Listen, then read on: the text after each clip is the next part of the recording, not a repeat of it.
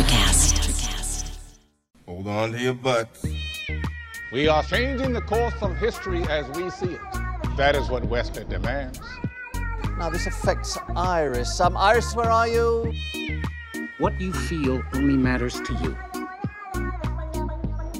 I do not entertain hypotheticals. The world as it is is vexing enough. Iris, I have a tip for you. Don't take drugs!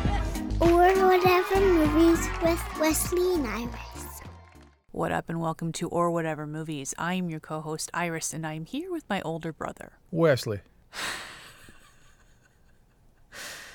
Dude, that was actually pretty good.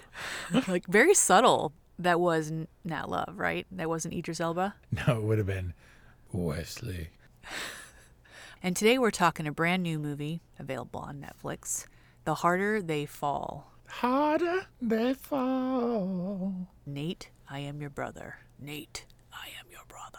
He's like Darth Vader. Um, the entire movie hinged on that turn. Everything.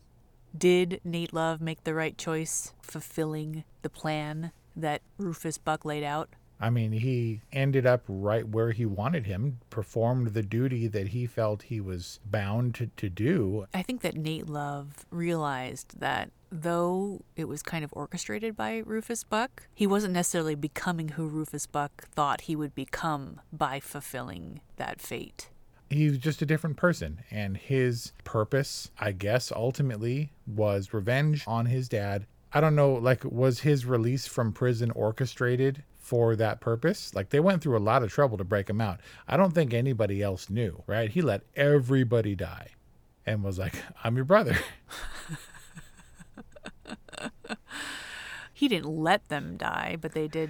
Pretty much everybody died. I was like, is he ever going to come out of that room?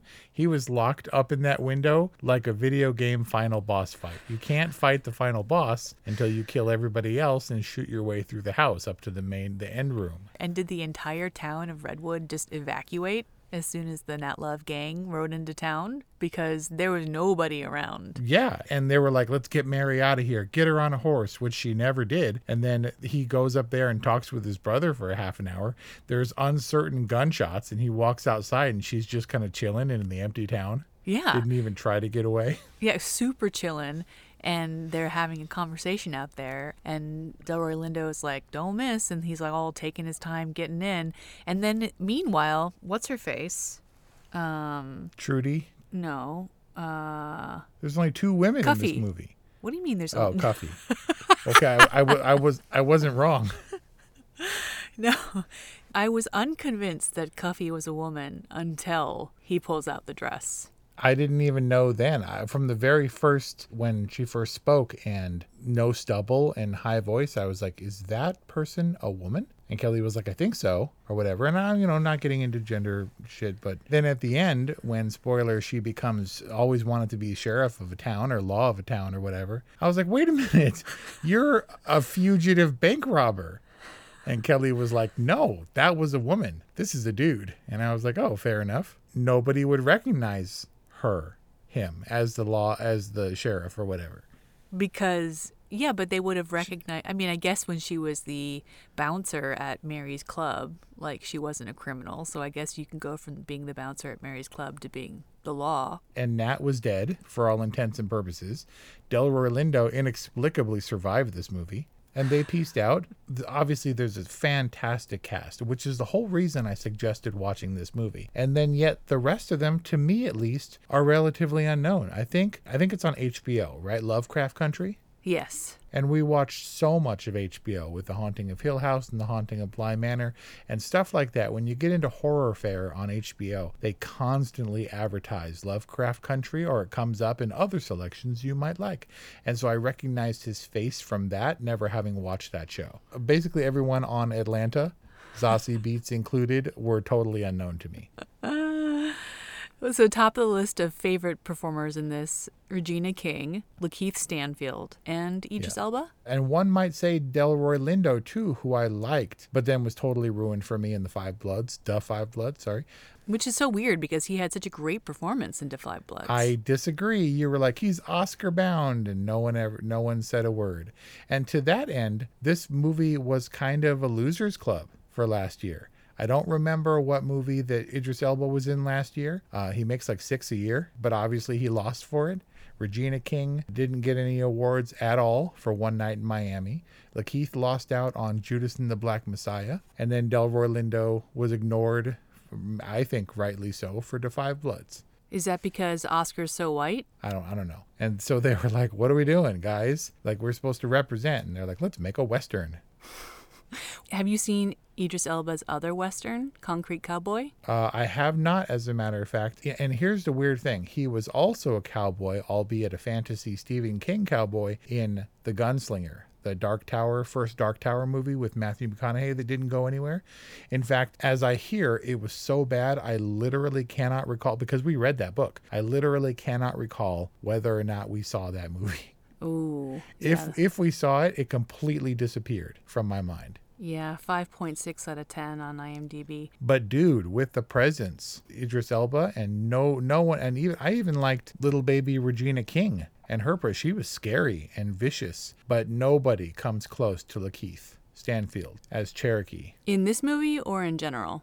He's just he's got so much presence. Every time he's on the screen for me, he's magnetic and as the bad guy, he was even scarier. He was like Charlie Prince in 3:10 to Yuma, the remake, but you know, an alternate version. And and Idris Elba was like the kind of sad-eyed Russell Crowe character. I can totally see that comparison.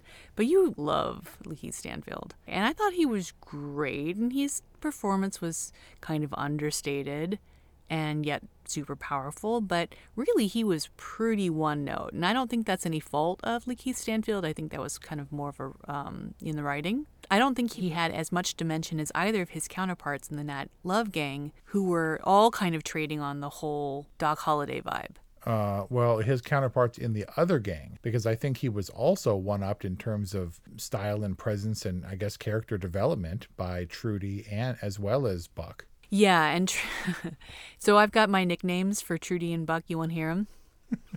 Absolutely. Or and also Mary. So what what was it? Treacherous Trudy? Well, yeah, as opposed to gruesome Gertrude or something, That's right. or gratuitous Ger- Gertrude something.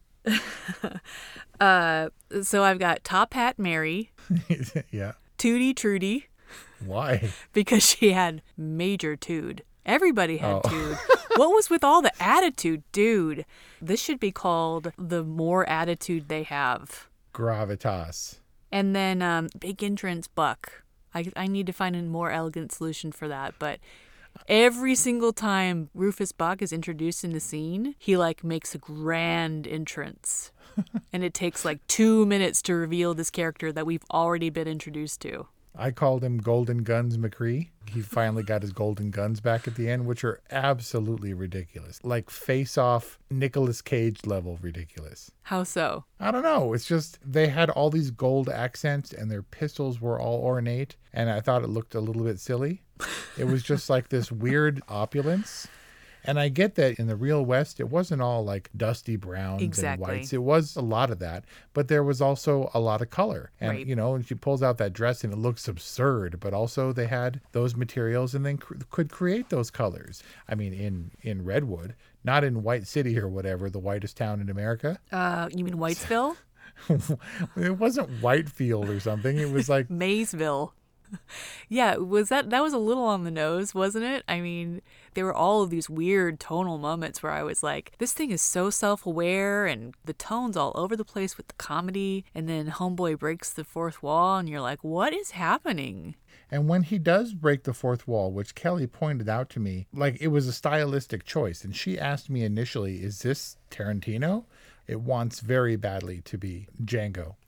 The fourth wall breaking didn't exactly bother me because that was continually reinforced when it became a musical. Like people would randomly burst into song. Not only would they burst into song or would like a full vocals track come on, but they also would introduce the song. Well, it was on the subtitles anyway. they were subtitling, but the vocalist in the needle drop literally says, and uh, now we're introducing this song that I can't pronounce. Oh. and then they started playing well, you it. know, a lot of these songs were the director, specifically his songs, because he's a musician. That makes sense. So just throw a track in there and or and- or half a dozen because a couple of them they played continuously and the whistle they came back to repeatedly so Jeymes Samuel is a uh, a singer as well as a director and a co-writer That makes a lot of sense because um, those songs were pretty intrusive, uh, and I get that it's a stylistic choice, a bold stylistic choice, and I can get behind that. Mostly because it's not like I was immersed in the movie. There were so many tonal discrepancies or just tonal choices. They didn't seem like mistakes or oversights. Like they Oh, made absolutely tonal not. choices to keep me out of this film, in which case I didn't bump on the music stuff.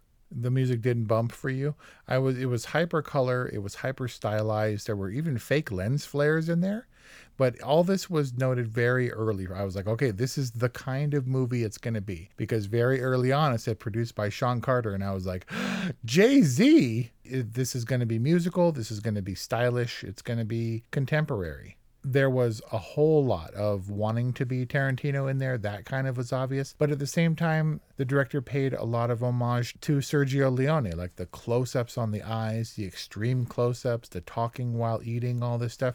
And I wondered, well, I love spaghetti westerns, I love Tarantino, but it just, it struck the wrong tone like it's a hustle like it's trying too hard to be those things and so what i came up with was gunpowder chocolate milkshake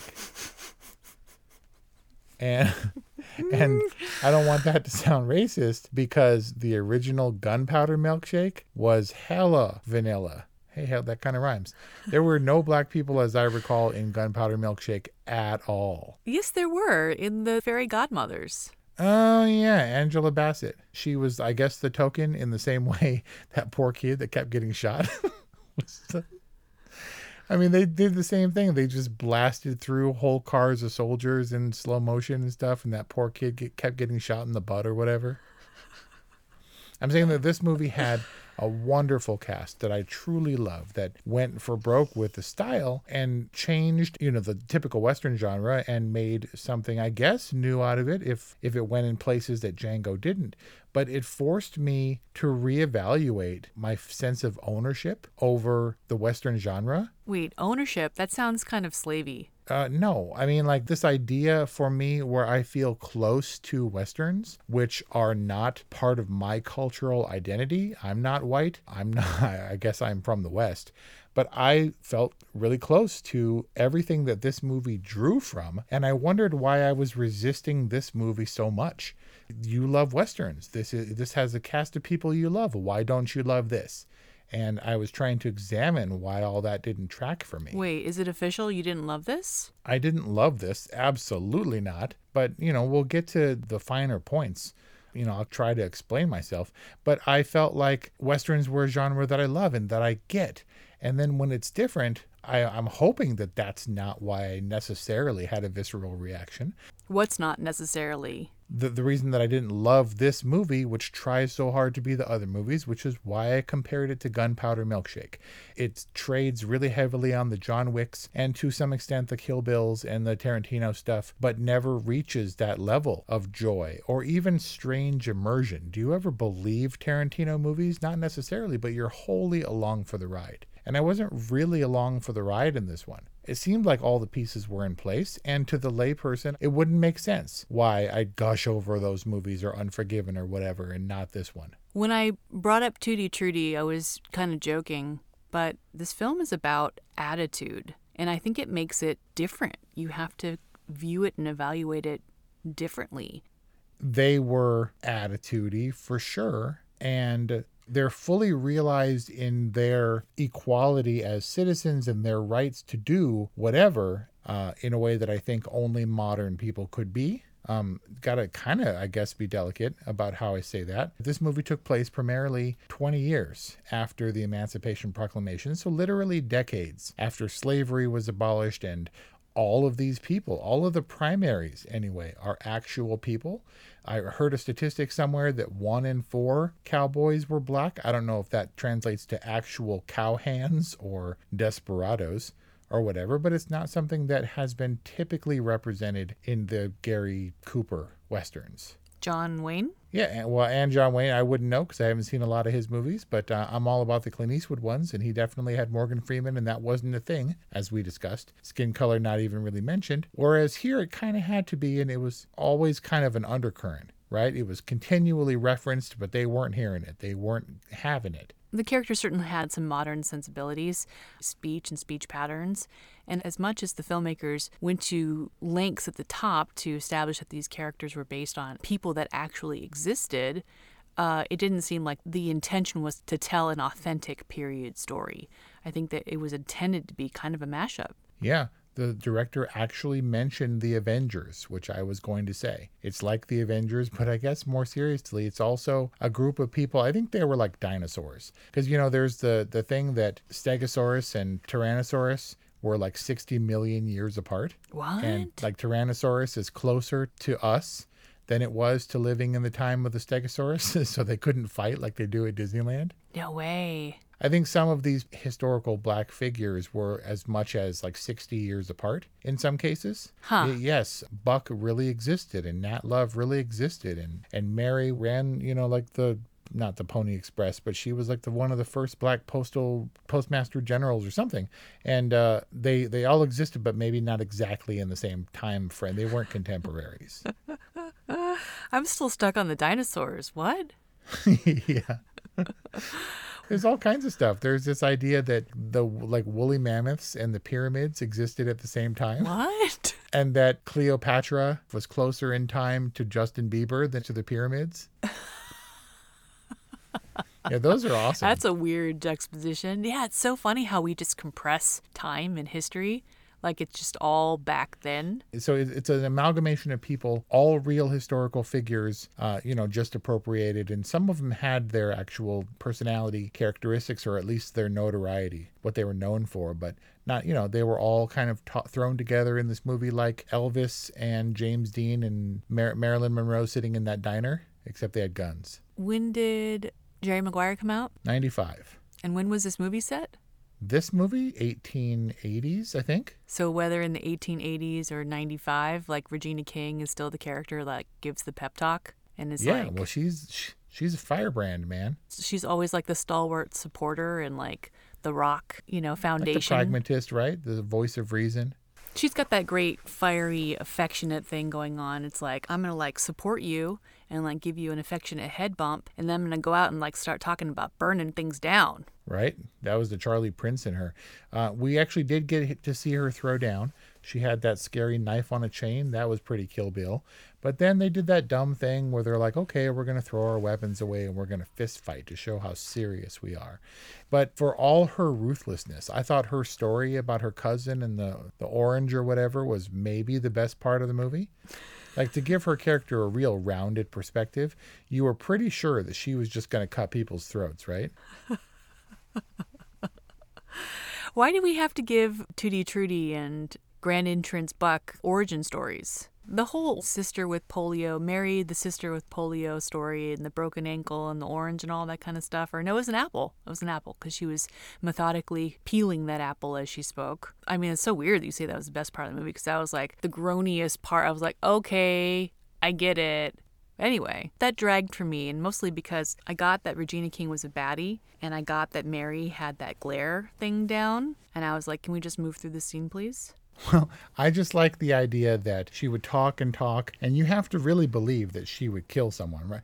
And I was like, you, if you say all this to her and you're talking yourself up, you then have to kill Mary, right? Which she almost did. Like, uh, Lakeith wasn't, I don't think he ever demonstrated a quick draw. I think he shot that dude in the back and then he met his untimely end. But I really wanted to see him flex as the dangerous bad guy, the guy whose legend and reputation preceded him. And I don't know that we ever got that, but I do feel we got that from Trudy. He was the Johnny Ringo. Yeah, Cherokee Bill. Yeah. At least Johnny Ringo got to, you know, flex in the saloon, even though he got showed up by the tin cup in Tombstone.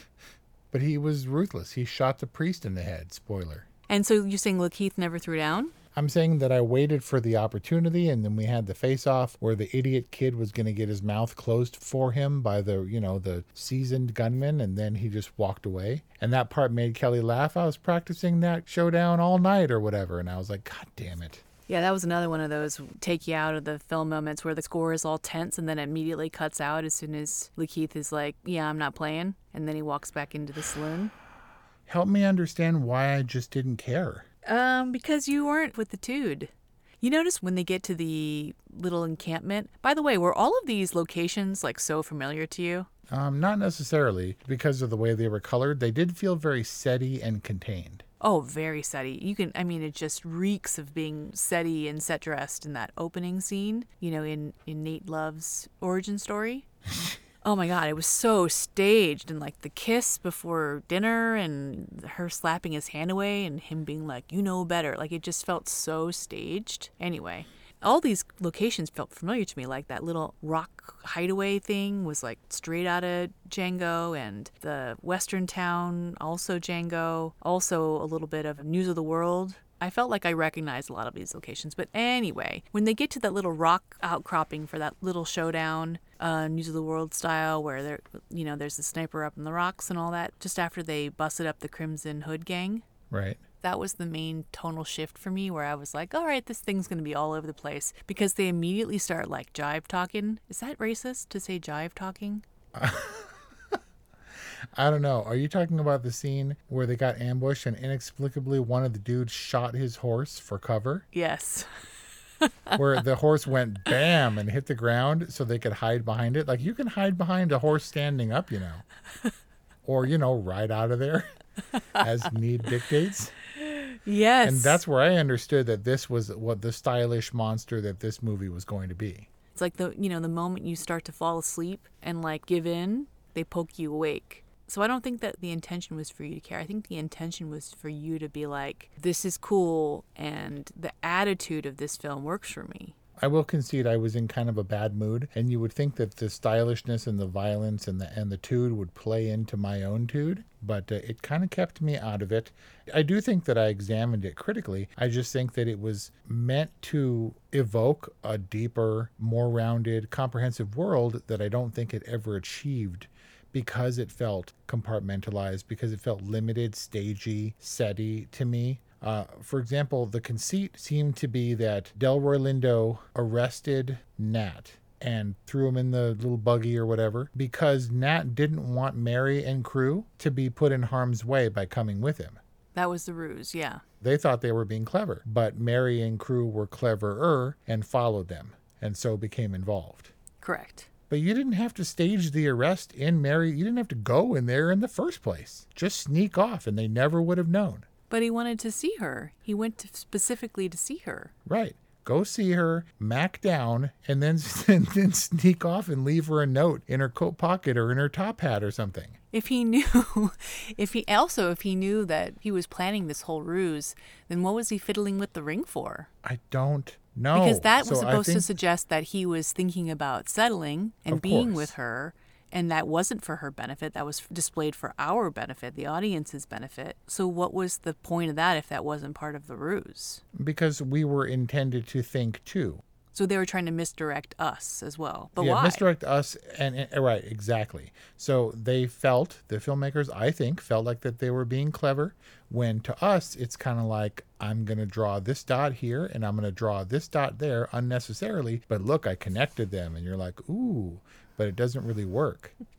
Yeah, because even if it is in this kind of fictional, heightened reality, we want it to be, we want it to feel real. Right. Mary pulls the rifle on Trudy, and then she's got all the rifles pointed at her. And then Trudy's like, Give me that. And she takes her rifle, but doesn't take the gun off her hip. Turns her back and says, Come on inside. And then she butts her on the side of the head with the rifle when she's with Buck. But she left the gun on the hip. There was no point in anybody dropping their guns. Because if Mary wanted to get the drop on Trudy, that was the time. The power dynamics were very confusing to me because everyone's got guns and everyone has opportunities to kill each other and, and somehow honor and what is right is involved, but people kind of pick and choose when honor prevails. But most of all, it confused me when the Nat Love gang turns the tide because now they have the money and now they have some kind of leverage over Rufus Buck. And so now Uh-huh. they're calling the shots. Like, at what point did Cherokee Bill understand that the scales had tipped and that he was to take orders from Nat Love when Nat Love's like, don't touch that. Or when Delroy Lindo's like, come walk with me.